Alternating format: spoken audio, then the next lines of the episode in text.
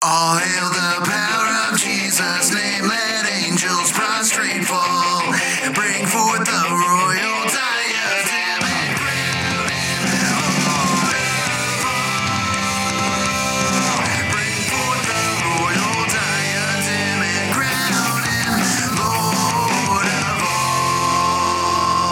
all. Let every tongue and every tribe respond. Hey everybody, welcome to the Tag Your It podcast, and I'm just going to let you guys know right now, there's some weird stuff going on with the audio, so if it sounds distorted, let us know. If it's too quiet, let us know. But anyway, other than that, I'm Ray Ray. And I am Dave. And like you just said, I think we're on episode 99. Yeah. We lost count for a while, and now we've recounted, and we're back. We've got the number, which means next week.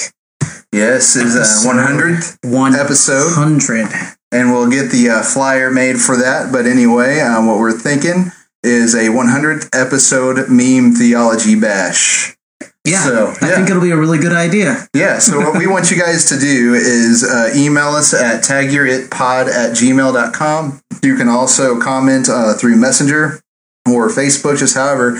Give us your favorite memes that you want us to destroy or agree with. Yeah, I think that's good. We generally don't spend a lot of time agreeing with memes, but maybe we need to do a little bit better job of being like, hey, here's a meme, this is why it's theologically good, and you should share it. Yeah, we need to actually talk about the alternative.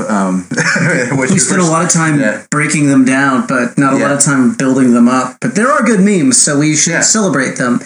And we will not only do a meme bash for episode 100 with your help, we would also like to be able to interact with you. So it will be an open line. And here is my challenge. Get your atheist friend or atheist concerned person or your agnostic friend and bring them on the episode and allow us to dialogue with them. We will not be mean. We will not be negative. We won't be hurtful, but we will do the very best we can to try to answer their questions and deal with their concerns. So it might be really challenging, but we're going to do the very best we can. And hopefully we can help you as you pour into into that person's life. Or if you just have a friend who has some real serious theological questions, tell them at 6:00 they can call in and talk to live apologists. So that'll be what we'll be doing. Should be a good deal. It will be fun. So mark your calendar next week, Monday, 6:00, 100th episode, Meme Theology Bash and Open Phones.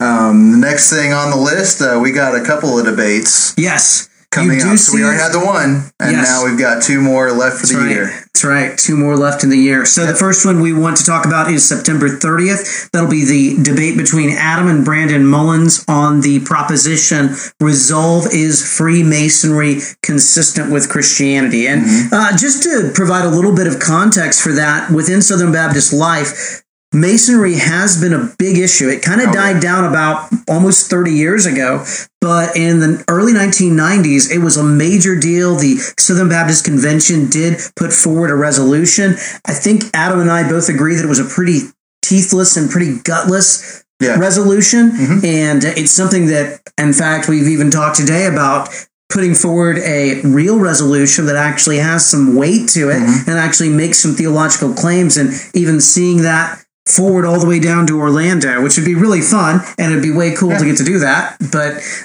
this debate is important because there are a lot of Southern Baptists who are Freemasons and individuals who think that those two can coexist. Adam obviously doesn't believe that they can. I do not believe that they can either. And we did do a poll, and we had 320 some odd folks who agreed that Freemasonry was not consistent with Christianity. Yeah, with there's a few like in the 30s of I don't knows, and I don't know the final count that said. Yeah, I'm sorry I didn't write down all the numbers. I should. Anyway, it was an overwhelming majority that their opinion would be that it's not. We've got that debate coming up on the 30th. That'll be live on the podcast, and we got another debate.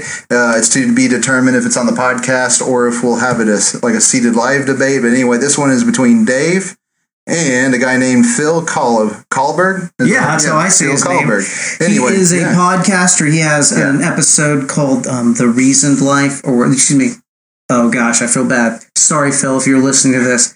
I have listened to some of your episodes, and for some reason, off the top of my head, it's just not right there at the tip of my tongue. But I will make sure that I have your podcast right. We are excited to get to deal with Phil. It'll be me. We're going to debate inerrancy is best understood as a scale or range of concepts. Mm-hmm. Phil will take the affirmative on that. I will actually negate that. I believe that inerrancy is best defined not as a moving target, but as a very stationary piece. And I think it's really important that evangelicals deal with the doctrine of inerrancy. As Southern Baptists specifically, we've stated in the Baptist Faith and Message 2000 that we wholeheartedly affirm inerrancy. And it's an important thing that we recognize there is a definitive understanding of inerrancy, and it is really well described in the 1978 Chicago Statement of Biblical Inerrancy. And that brings us to the final little part here that we are going to talk about today. Another nice little book giveaway. We were excited for our winners. That was last week, or was that 2 weeks ago? It was 2 weeks ago. Man, announced our book. Time is going by. I turned another year old. It was 2 weeks ago. Mind, yeah. It was really... happy birthday. Yeah, 36. Woo-hoo. Man, we're not the same age anymore. Yeah, we'll meet again. That's right. Yeah, so we got this another book. So we did a few giveaways. We're doing one giveaway at a time now. These three books by Joe Thorne. If I were to start a church, these are three books that I would probably study through new members and revitalizing old members underneath. So we got that. And then also the Word Snatcher book written by Dave, which I had the opportunity to forward. That's right. You did an excellent job. So yeah, this is a total package. So go to our Facebook timeline. Follow the directions. If you don't, we need them all done. That would be much help as far as, liking us and all that kind of stuff, tagging a friend so that we can get tagged. This is we're not asking for money. We're just asking for help us get this ministry out, get this word, this resource out. As we do the debates we do, as we talk about the subjects we talk about, to champion the presuppositional apologetic method. I mean, you're not just supporting this entity that we created. You're supporting the gospel and the Reformation that has been needed in apologetics and all that stuff. So if you could do that, please. And we would like to end up returning the favor to some lucky, providential person, because the lot is cast into the lap, but the decision is wholly of the Lord. So Amen. Basically, does God want you to have these books? And here's the thing, just want to encourage you, if the podcast has been a blessing to you, invite friends to like the page, share the podcast with others. It is important that we work together because, again, I just think... podcaster promotes what we do. They're a partner with us in ministry and a partner with us in the gospel. Mm-hmm. We are always wanting to deal with questions that you have or show topics that you have. And so we want to challenge you and encourage you, send us an article, send us a meme, but specifically next week, send us your favorite memes or least favorite memes and let us deal with them. So today we've got a hodgepodge of topics. It kind of reminds me. So when we first began the podcast, we were unpacking the debate, and then it was well, what are we going to do next? And so that was when we brought in Adam Kyle. I think he was on the fourth program. Does that sound about right? Yeah, with Unity. And then shortly after that, we began to try to deal with worldview topics. So popular articles that we would see shared on Facebook or different articles we'd see talked about and discussed in the media, we wanted to try to deal with those and critique them from a Christian worldview, because a Christian worldview is constantly looking at the world around it, and it is trying to not only demonstrate evidence of God's goodness, God's grace given generally, his general grace that he spells out to everyone, but also to evidence the fact that there are creatures who are suppressed the knowledge of the truth. And so that's why we deal with memes, that's why we deal with articles, that's why we deal with videos, and that's the exact order that we're going to go through today. Yeah, so we got memes, and it's pretty, so far our title tonight, it'll change for the podcast, but anyway, we've got memes, we've got an article, and we've got a video to deal with. So first, I guess we will deal with the memes. So this is a little preview, again, of what will go down, hopefully, during the whole show, unless if you bring, one of your friends, or if you yourself have questions if you want to call us. We'll just basically sit around and do memes next week. So let's get started with tonight's episode. And here's a meme that I saw that was shared on Facebook. I mean, just think about the climate right now. We've got the, like, transgenderism isn't going away. It gets repackaged and repackaged. The latest repackaging, to me, is what I've seen in the Democratic debates, where you had Castro saying that abortion rights should be offered to men. Men and women should be equal when it comes to abortion rights. And so, like, we've got this very, very just absurd, this absurdity being praised by people, by the people that call us crazy for believing in this magic fairy guy in the sky, right? You know, so we're seeing the antithetical worldviews colliding at all times, the non-neutrality of the issues. And so, again, that comes in with an influx of people sharing memes that are probably not going to be very actually apologetical at all. Yeah, and I sorry I cut you off there. Sometimes I do a really bad job of waiting for you to stop. So the thing that always just blows my mind about this is for those who are pure secularist and those who are pure naturalist, this is an absolute rejection of their fundamental principles, but they're living in that absurdity. Why would I say that? Because if the ultimate standard for us is what the chemistry in our body tells us. There's a chemistry code, right, that determines whether you are male or female. So it doesn't matter what you feel like. There's a pre-written chemistry code that should tell you how you are.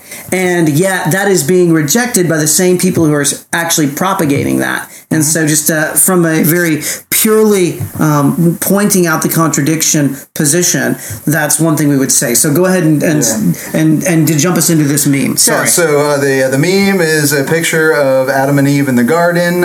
It said God, and it says God created Adam and Eve. Satan created all the other genders.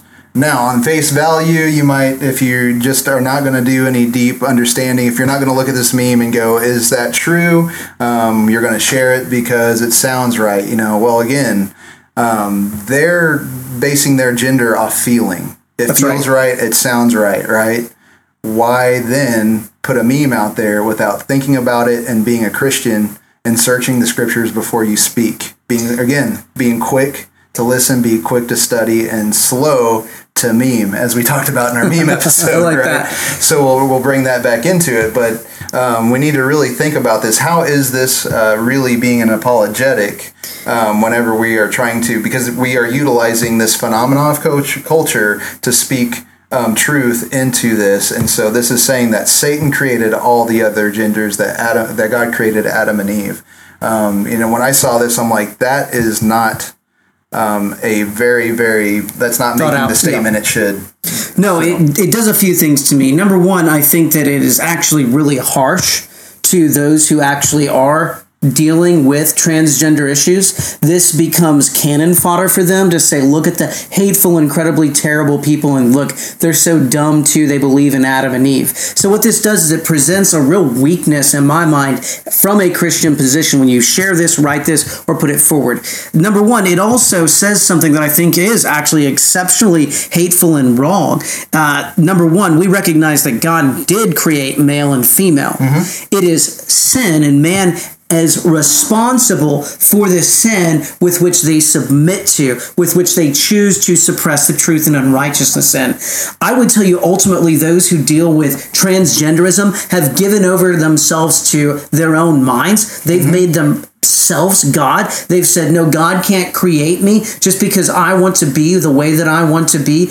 I have rejected what God has said, and I've rejected what God has given me, and therefore that this meme simply pushes the blame over on Satan, which is not an acceptable position at all in Scripture, and all you have to do is go back to Genesis. Even though Satan was the one who tempted Eve, and even though Satan brought about the temptation that, of course, led to the fall of man in Adam, God doesn't say, yeah, Satan did that. Actually, God holds man responsible. Yeah. And so what you do is you diminish the responsibility on the individual who is struggling with or has given over themselves to transgenderism. And that's not a Christian position at all. In fact, what we need to say is you are stuck in sin because you have been given over to it. You've given yourself over to it. God's given you what you wanted, and therefore you are going to be the one who is responsible before God on Judgment Day. And this just completely makes us very simplistic, and it's real poor argumentation, if you ask me. And I mean, whenever you think about it, you know, Eve tried to blame Satan. She said, Satan made me do it pretty much to God. Did that cut it? So, you know, did Satan create all these genders? You know, all Satan did to Eve was to be like, all he had to do was make you question the validity of God's word. And so, in that case, no, Satan didn't create all the genders. We did. That's right. Because he said, did God really say? Did God really, does it really mean something? Does God's word mean something when it says male, female? You know, no. God has handed us over to our autonomousness and our desires, like you said. And it's Romans. It's Romans. Again, we constantly on the show deal with Romans 1:18-32, which says, for this reason, God delivered them over to disgraceful passions. Their women exchanged natural relations for unnatural ones, but then in the same way also left natural relations with women, and were inflamed with their lust for one another. Men committed shameless acts with men, and received in their own persons the appropriate penalty of their error. So God hands people over. This is called judgment. So if you're going to, as a Christian, blame all this stuff on Satan, what you're doing is you're diminishing the judgment that you need to worry about, because you are going to be affected by this judgment, and you're going to have to suffer through it, also proclaiming the gospel and suffering for righteousness' sake to it. So you can't just pawn this off on Satan. This is us, and so then we get into the stuff like Resolution 9 and all this kind of stuff. This affects everything. And to me, a meme like this presents a Christianity. To me, you give cannon fodder for saying that Christianity is hateful when you present a meme like this. Does that make sense? Number one, you make Satan into something that Scripture doesn't call him, right? So when we make Satan into a caricature, we devalue the wrath that God has saved us from and the reality that is the evil forces that war against us. And so I would tell you a meme like this is extremely hazardous and extremely problematic. Yep. So, with that said, we're going to go to number 2, because we got a lot of stuff to get tonight. I know, hey, man, that's going to be good. And Dave found this one, so we'll look at this one. It's a church sign from the United Methodist Church, and I can't see where it is, but it's a United Methodist Church, and it says, we would rather see two men holding hands than two men holding guns. So the first thing that I would state is, number one, look, it's on a United Methodist Church. That denomination has fallen apart. They're on the midst of breaking up, right? Again, The Briefing has talked about this. Other podcasts have talked about this. The United Methodist Church in America has been given and given itself wholly over to liberal theology. And so I would tell you, if you go to United Methodist Church, you better be cautious. You're going to have a crazy pastor who doesn't believe the Bible is true and probably rejects the very verses that would designate sin as being evil and homosexuality being sin. They're going to live in a very universalistic standpoint. And I say that as someone who deals with United Methodist pastors. And I'm cautious every time I deal with them, because here's the thing. If I run into a United Methodist pastor, I don't know where they are on this scale. Are they someone who's affirming LGBTQ plus lifestyle, or are they someone who's actually following what Wesley actually taught and the historic doctrines of the United Methodist Church? I don't know. See, here's something that's really important. The Southern Baptist Convention is very straightforward. One reason I'm Southern Baptist is because, guess what? We believe the Bible is true. We are very serious about the consequences of sin, and we're very serious about the clarity of Scripture. United Methodism undermines that, and that's a pretty serious issue. So that's the first thing that I think when I see this sign. So sorry I didn't deal with the content of what they said, but it's shameful and it's evil, and it's also a category error, a category fallacy, because they're, again, taking two different types of sin and they're mishmashing them together. Yeah, so, you know, it's one of those things, if you believe that guns are bad, why don't, and I mean, it's one of, you're making that like, how about either you think both are bad or both are good? Well, because the same document that says thou shalt not kill makes it pretty darn clear that one man shall not lie with one man as a man lies with a woman. Yeah, and so I mean, it's actually, in the same book. And then also, whenever you think about it, you actually like seeing two men holding guns because you like police officers protecting you, don't you? The government wields the sword against the evildoer. And so, again, this is apples and oranges because you're trying to be relevant to the culture around you. Because, you know, you cannot call sin, sin. You can't make the differentiation between what the church is and what the government is. You are doctrinally bankrupt. Oh, yeah, completely. When you again say, we'd rather see two men, and here's the problem, too.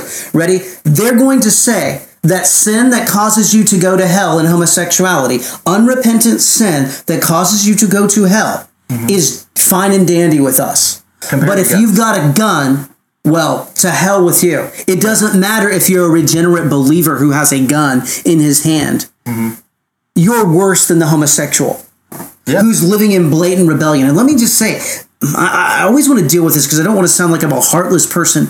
There are individuals who have same-sex attraction that are Christians that don't act upon that, right? And you say, oh, Dave, you're so mean. Look, we have dealt with someone in that way. We know that Samson loves the Lord, wants to serve the Lord, and he's dealt with and struggled with this, but he doesn't act upon it. He guards his mind and his heart against it. He lives as a regenerate person. Yeah, and it's not out of any sort of legalism. It's out of love for Jesus, which is scriptural.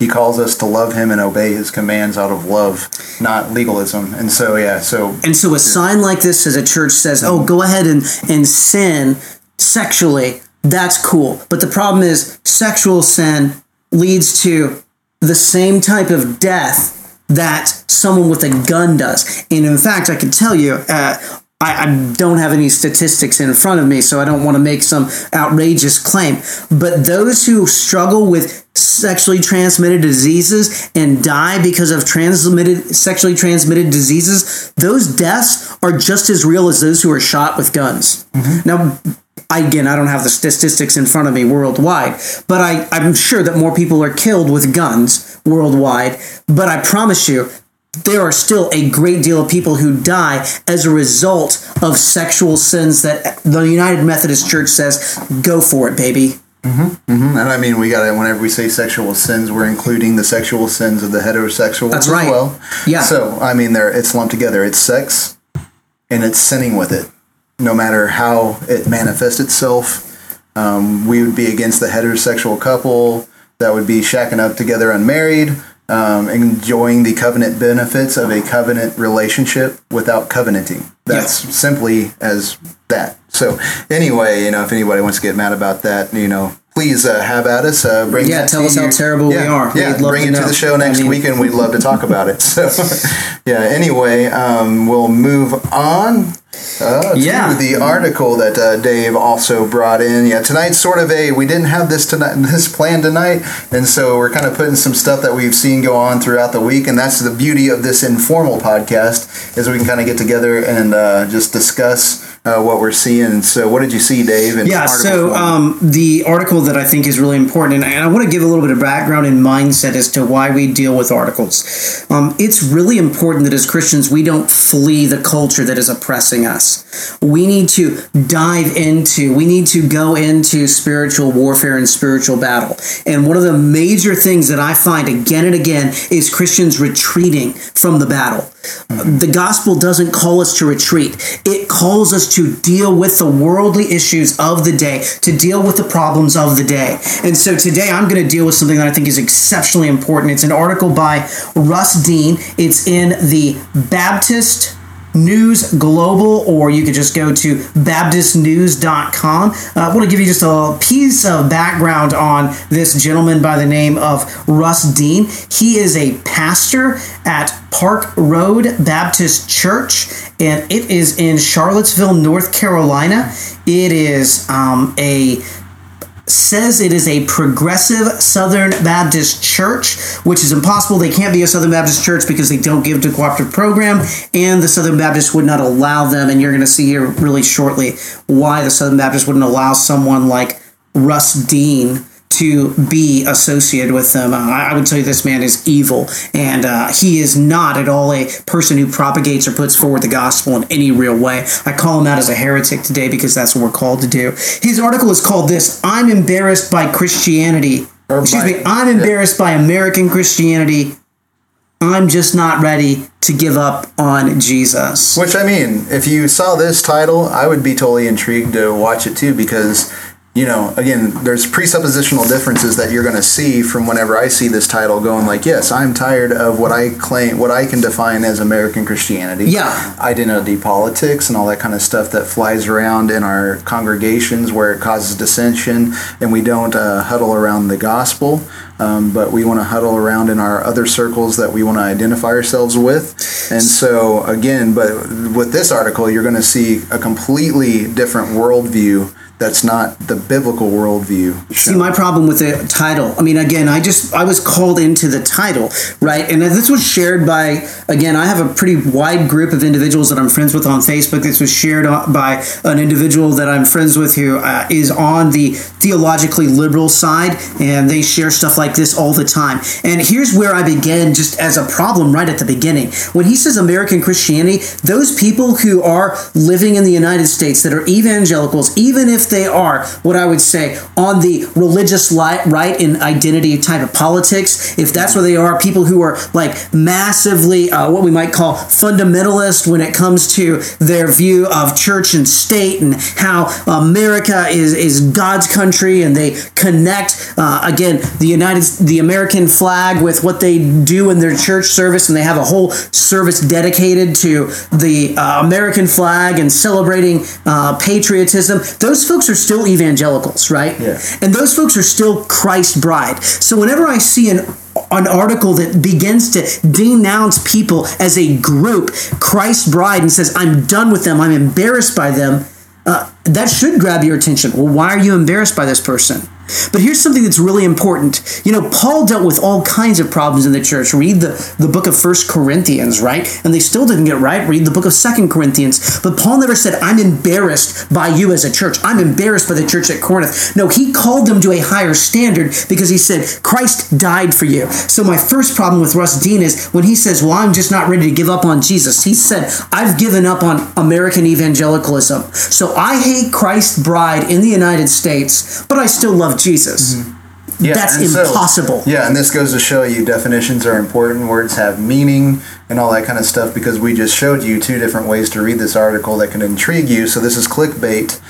So, you know, please read the article as we're getting ready to go through. And in this entire article, he doesn't say that he's, he says essentially that he's embarrassed by Christianity. I mean, that's what it comes down to. And there's a major problem here. I mean, here's a pastor who's basically giving people a reason to leave the church, right? Mm-hmm. There's a problem with that. And now, if this guy is really a pastor, we are called to correct, we are called to exhort. And how do we do that? According to God's word, according to God's standard. In fact, if you listen to the podcast for any time, that's when we make a statement on here, we strive to make sure that we are supporting it, laying the foundation for it upon God's word. And so, hey, it is good for a pastor to say, there's a problem here. So let's see if he goes to Scripture and gets to the problem. Yeah. So I'll just read it real quick. It says, it happens more and more these days. I'm embarrassed by much of American Christianity. Again, how are you defining Christianity? Yeah. And notice that the author doesn't give any type of orthodox statement here. He just plainly says Christianity in America at large. I mean, it's really important to understand that he's not trying to speak to a Christian audience here either. That's what's actually ironic. When you read the article, you're going to see he's not trying to speak to a group of Christians. He's not even trying to speak to anyone in my mind who's on the Christian spectrum at all. He's essentially taking a generic or cliche approach to evangelicals and just saying, this is how they are. Yeah, and so he goes on to say, I've spent a lifetime being proud of the word Christian. As a child, when other young boys were planning to grow up to be firemen, army men, or professional football players, I was going to be a preacher like my daddy. But too often these days, preachers make me cringe. Two thoughts real quick. Number one, notice that Russ never says, As a child, I was called. I felt a call by the Lord for me to go into ministry and to be a proclaimer of the gospel. No, he throws it out there as some type of a job. Man, a shame. John Piper's great book, Brothers, We Are Not Professionals, is an amazing calling to this idea that, look, being a pastor is a calling. It is not some type of a career. This guy is already approaching as like, well, this was going to be my career. Notice that he doesn't say, man, I knew that God had called me at an early age to go and be someone who is working in the ministry. And notice this too. He's going to tell you in this article that he's ashamed or he cringes because of preachers. Why does he not? Man, let me tell you something. I've listened to preachers and they've caused me to cringe. Why? When they're not preaching the gospel, or they're preaching a false gospel, or they're abusing the text of Scripture, or they're misrepresenting the Christ who I love, I get angry. I don't cringe. I get angry. Why do I do that? Jesus Christ got angry when people misrepresented who God was. We have a right to do that. We should have a just anger, and people can say whatever they want. No, we are called to have a righteous defense of the Lord. I mean, goodness sakes, when Paul is in Athens, if you read Acts 17 and you don't understand that he's angry. Yeah, he saw all the gods, and he saw the one that said unknown God on it, and he said, I recognize you're religious people. He's not just sitting there going, guys, no, he's angry that they've included the God that he is going to present through Jesus Christ, and he's put them together with other gods. Yes. There, so, you know, so he was provoked, it says. He was angry at that. But and notice again, so he's going to tell you, too often preachers make me cringe. You know what? Sometimes you should cringe. Yeah. When someone is teaching something that is not orthodox or something that is heretical or something that is out of bounds of the Christian faith, that should bother you. So if I'm reading this, I'm expecting, he's going to demonstrate serious conflict with Scripture in what is being taught on the majority of evangelical churches. Yeah, and by what standard is he cringing? Which standard is going to show why is he cringing? So he goes on to say, I hear anti-education views that are dishearteningly narrow. Wait a second. Where in Scripture does it say that you're to be angry at anti-educational views that are narrow? What? Where? What are I'm asking what is anti-education that he's talking about. This is going to be a straw man argument if he provides no evidence. Okay, if, again, remember, he is, and he's going to even say in this, he's going to talk about how he was Southern Baptist, and he did. He's a graduate of Southern Seminary. He should send his diploma back. And I'm serious about that. I told you that before the show, right? And you're going to see here in just a minute why I believe that. If Southern Baptists are so anti-educational, why does every Southern Baptist, right, gives to the cooperative program to support higher education? We're not anti-educational. That is a straw man. Yeah. It's garbage. Yeah, and then he goes on to say, I hear views about women that are shockingly antiquated and reflect distorted interpretations of Scripture. Oh. So he doesn't like distorted interpretations of Scripture. There you go. And that it's an antiquated thing. There's views about women. Well, I do agree that there are views about women that are wrong. Yes. And I can demonstrate from Scripture properly, exegetically, and expositionally what is the wrong view of women and what is the right view of women. Yeah, and I can tell you right now to say, okay, go for it. Sorry. Yeah, let's keep on going on. And he says, and reflect distorted interpretations of Scripture.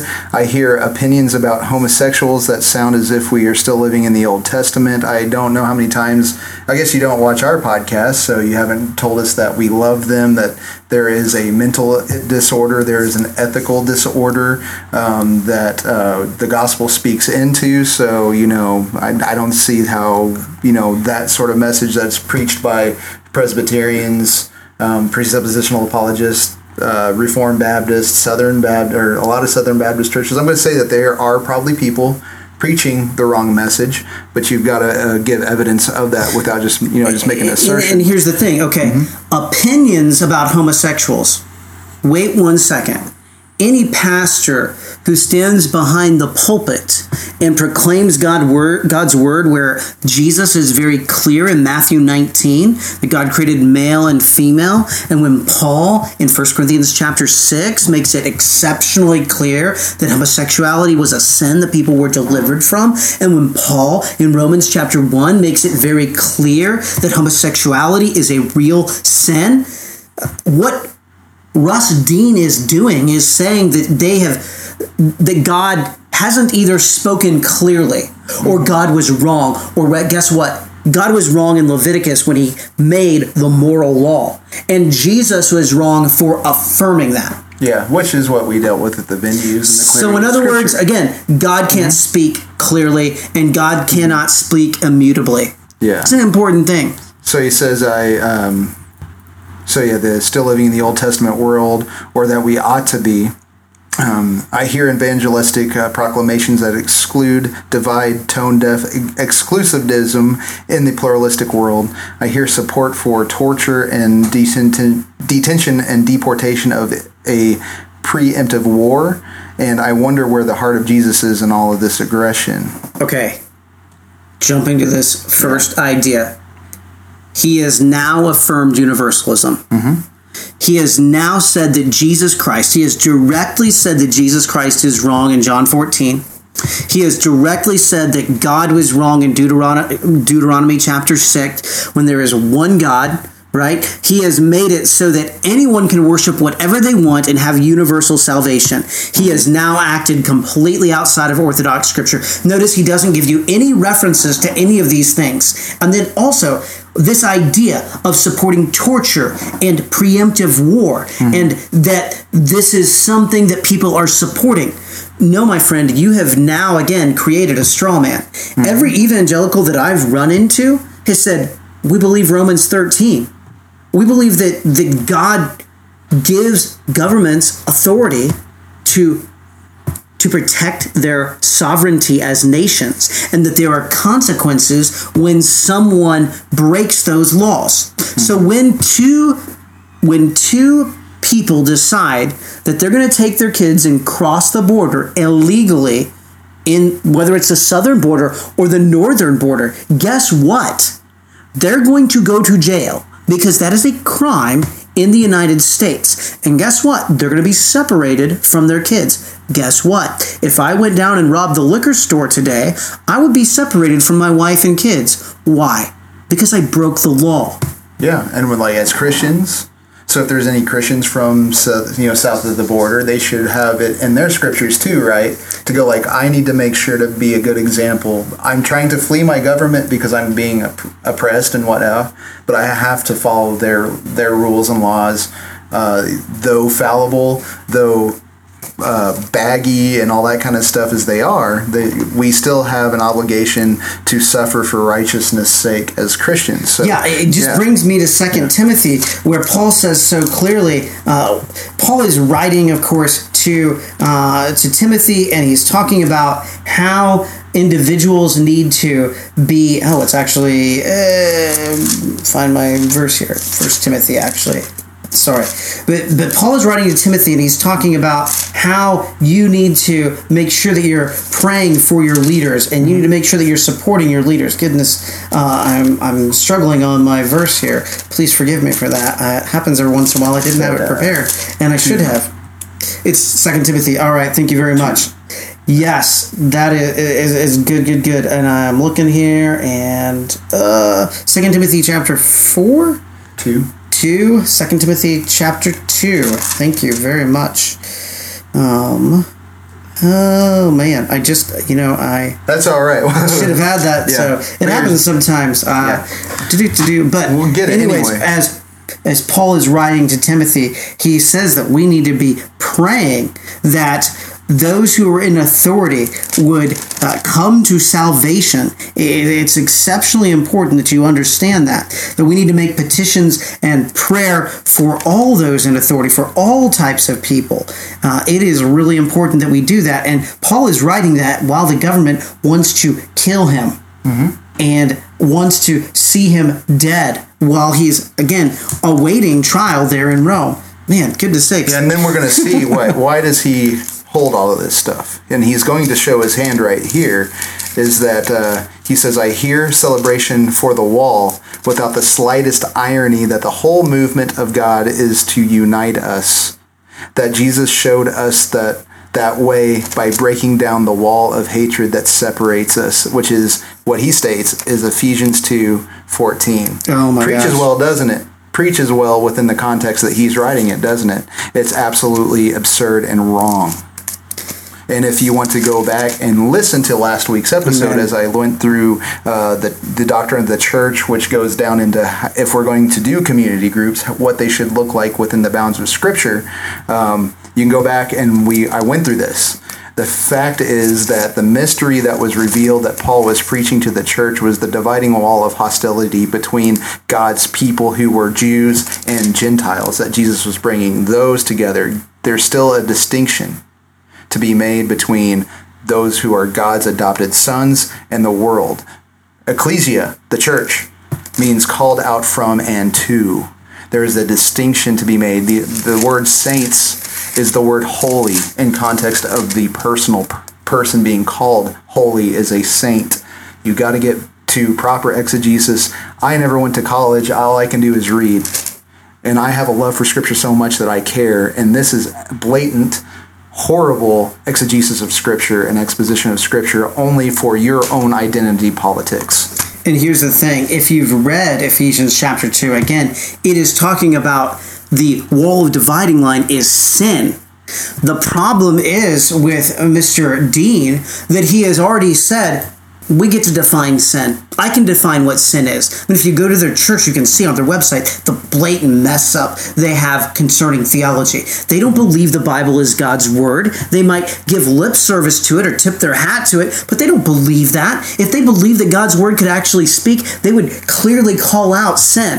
And here he does something that, again, he should be ashamed of. He should go back and look at his notes from hermeneutics when he was at Southern Seminary. Because when he says that Jesus Christ didn't come to divide, he also forgot what Jesus said in Luke chapter 12, verses 49 to 53. I came to cast fire on the earth, and would that it were already kindled. I have a baptism to be baptized with, and how great is my distress until it is accomplished. Do you think that I have come to give peace on earth? No, I tell you, but rather division. From now on, in one house there will be five divided, 3 against 2, 2 against 3. They will be divided, father against son, and son against father, mother against daughter, and daughter against mother, mother-in-law against daughter-in-law, and daughter-in-law against mother-in-law. Jesus is really clear. Truth divides.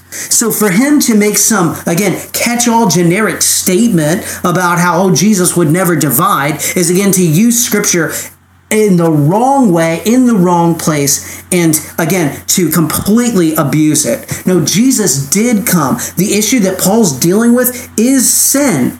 The issue that Jesus is dealing with there is sin. And guess what, Mr. Russ, Dean Russ, there is a division. You are in sin, and you need to repent. Yeah, and so, I mean, that kind of shows you the hand of this gentleman. This is, again, if this is going to creep up into the Southern Baptist life, watch out. It's going to through intersectionality, through critical race theory, and, I'm going to try to make a connection to 1993 with this social justice kind of stuff. But this is the social justice gospel that is worked out on Sundays by somebody who calls himself a pastor, has been educated by the institutions of Baptist life and others, and this is what it looks like. And so disappointed in myself. Oh, no. 2 Timothy, yes. Chapter 2. 1 Timothy, chapter 2. 1 Timothy, chapter 2, verse 1. Man, I am so sorry. That's all right.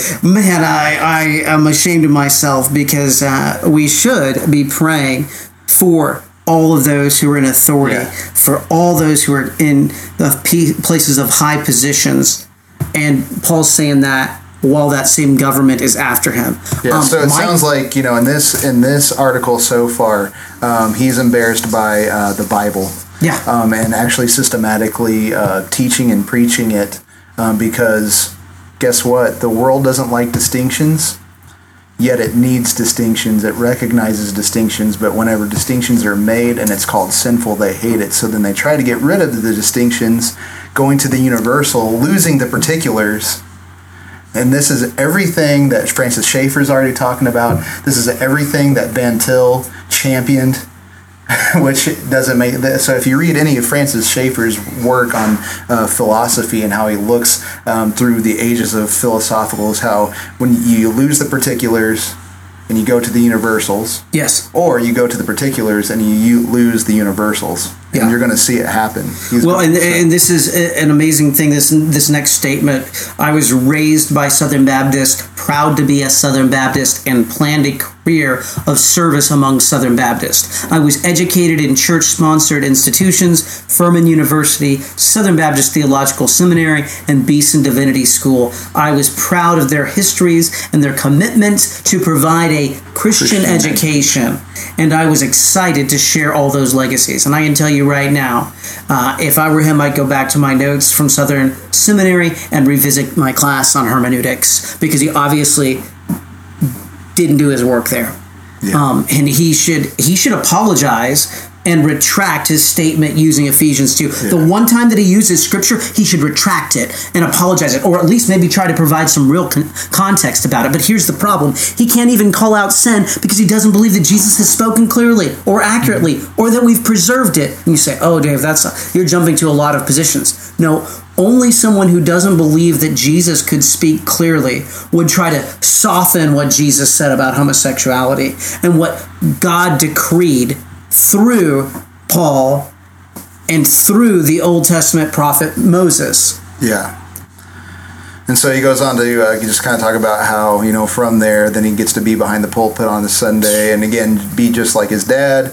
But he says, but I hear Christian people celebrating a roaring economy, no apparent awareness or concern for the larger, more important issue, that despite any economic success, our civility is crumbling. Again, you're looking at earthly things here. These are not spiritual things. And if people are looking at these earthly things, it's wrong. But it's not everybody. You have made a hasty generalization with no evidence. You're just giving your opinion. What's your opinions? You can do whatever you want. It's just you're doing this in an ad hominem way, which is a very fallacious way to go about things. So you should not be taken rationally serious by any sort of rational Christian. Upon which authority? Every time he uses Scripture, he completely removes it from his context. He again tries to apply Jesus' words when he says, the first will be last, the greatest will be least. And he applies that to military strength. Jesus was also said, does not the king, doesn't bear his sword for show. I just said Jesus said that. That might have been Paul. I'd have to look that up. But, that'd be Paul. Yeah, okay, thank you. Yeah. So then he goes on. I believe in the power of the gospel. I believe Jesus changes hearts. Yes, and that his calling is a daring summons to a truly social justice. Told you. That's not the gospel. The gospel is not social justice. The gospel is salvation from sin. Notice that he never calls. The only justice that is in the gospel is that Jesus died, making God just and the justifier of the wicked. That is the only justice in the gospel. Dude, okay, here's the deal. He is completely showing his hand, because nowhere in here does he call for repentance. Nowhere in here does he say, and you need to repent for that, believers. No, he just complains. That's what you get when you lose repentance. When you mishandle the gospel, you don't get any change. He doesn't believe that the gospel changes people. It can't, because you can't repent. You can't repent of sin, because guess what? There is no defined sin. There is no objectively defined sin. It's absurdity. Mm-hmm. And it says, so it's truly social justice to a salvation that changes our minds as well as our souls, that dares us to put the good of all before the success of any individual. That's within the church. How could any of us actually be whole otherwise? I believe one sermon can change your life because one sermon changed mine. Oh, so you're the standard of everything. I believe this world still needs the church. Why? So that they can do social justice things? Yeah. Is that why? Oh, the church, again, in Ephesians 3 is to be the display of the manifold wisdom or the multifaceted wisdom of God, which is the gospel that does provide distinctions. And system, you know, we can discuss systematics. We can discuss that diamond that we show, all the individual facets that shine together. But it's going to end up causing division, and people are not going to want the community of Christ because, again, we got to call it sin. That's right. We got to call sin sin. I just think this is interesting too. I just think the word from the church should always sound different than the word from any White House. So I'm curious if these same complaints were leveled against the Obama administration, and I am not an apologist for Trump, by the way. Yeah. Neither one of us are. No. That's not the point. What I'm saying is, are you applying equal standards? Because you've essentially defined sin as what you want to define it as. Again, whatever you don't like is what you basically say is sin, but you can't even really objectively stand on that, right? And I'm very curious how he calls social issues even wicked or evil, because how can we even believe, again, I'm going to go back to his anti-intellectual critique. I think he's against people who believe in a literal six-day creation. I think he'd call those folks brainwashers or evil folks or anti-intellectuals. So according to his worldview, consistently, right, according to the approach with which he is taking, man has no special actual dignity because they're not God's special creation. They're essentially, and again, I would assume, and I'm maybe someone could be mad at me, I'm assuming he's probably, based upon his statements, some type of theistic evolutionist, which means God doesn't have man as a special creation. They're essentially a designed accident. Mm-hmm. Sorry. Oh, yeah. So he says, but I hear a preacher gloating over the meanness, they call it toughness, the current administration boasts, with no acknowledgement that Jesus calls to self-abasement and self-sacrifice, invite us to a completely different approach to human relations, a more excellent way. All right, so I mean, what you're doing is you still haven't separated the church from the state. You go. Exactly. And that's the big thing is guess what? They're going to do what they do, and guess what? You as a Christian, you're supposed to turn the other cheek, walk the extra mile. This is the context of what Jesus talks about for anyway is, guess what? You're going to suffer underneath a tyrannical government, and what are you to do in the face of the tyrannical government? That's called exegeting Scripture. That's right. That's called expounding Scripture. We are called to suffer. Have you read 1 Peter? Do you know what the thesis of 1 Peter is? It's basically suffer well for the name of Christ, because your reward is not here. So stop looking. This is a man. Peter was a man that Jesus told to stop looking at earthly things, to get behind me, Satan. You don't know what you're doing. Flesh is weak, even though the spirit is good on that. But what, you know, so the man that wrote that doubted Christ and heard all these things from Christ and learned his lesson and filled with the Holy Spirit wrote 1 Peter. You are afraid of. That's right. And you're not willing to be the Christ that you're supposed to be, which is willing to die. Yes. For the sake of Christ. Well, and then he goes on here, I hear exhortations of dominion and submission in marriage and in foreign diplomacy. Here's the problem, and I'm going to move on because it's really interesting. Power and a theology of victory with no evidence of humility or kindness. No, sir, let me tell you a little bit about Ephesians chapter 5.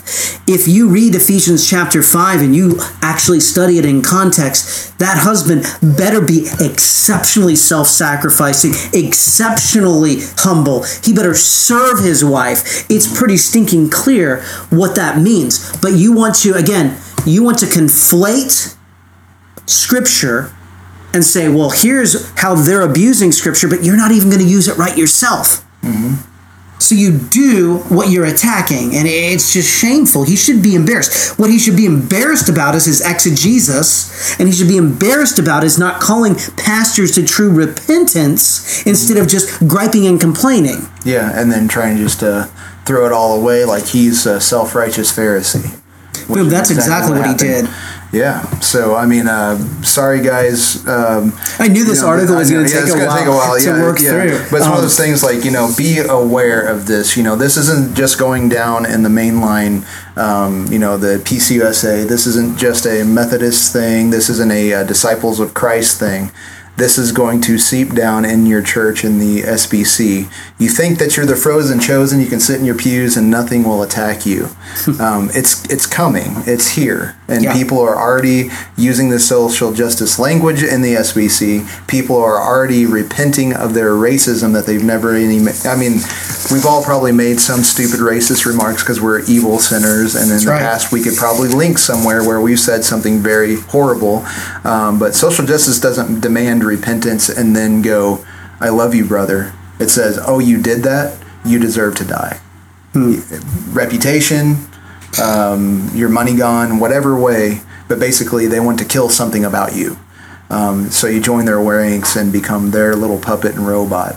That's what social justice is going to do if you in the pews do not care and come to understand these things. And by the way, I will be making sure that he gets a copy of this podcast. Yeah. Well, I'm not running from it. I'd love for him to come on and explain himself. Yeah, because he's done just a poor job and a disservice. You know what I'm fed up with? I'm fed up with American Christianity now that can be defined as what he's promoting. That is American Christianity. So with that said, we really couldn't get to the video tonight because that would take us another hour. But anyway, thank you for bearing with us with our little potpourri episode. Yeah, I hope it was edifying. It was fun for me. Yeah, I hope it was encouraging for me. Oh, no, yeah, it was great. Again, we appreciate that. Dave and I is pretty much it's like we're getting together, we're talking about stuff, we're throwing stuff out there, and then you get to be included. We thank you for the people that were commenting and you guys were watching. People that download the podcast, you can interact with this as well. Email us, get on Facebook. Again, share things, please. That's all we're asking is just share, get this word out. I apologize. I didn't even see any of the comments as they were coming. Yeah, Alexander and Kevin were helping us out tonight. Yeah. So. Thanks, Alexander. I should have seen that. Man, I am disappointed in myself. I know that verse, too. And so, gosh, sometimes it happens. Man, so, we're honored to have so many folks who will listen to us, watch the show. Thank you for your support, and your prayers. Be praying for Adam as he prepares for this debate. It should be a lot of fun. And next week... Episode 100. Would you have ever thought we would get to episode 100? I didn't think we'd pass 3. I didn't know if we'd have enough content to do that. So it's all because of the grace of God, and it's the means of you guys supporting this and being a part of this. So again, thank you very much, and we'll close the show out with a big old. This is the Tag Your It podcast, and I'm Ray. And I am Dave. And Soli Deo Gloria.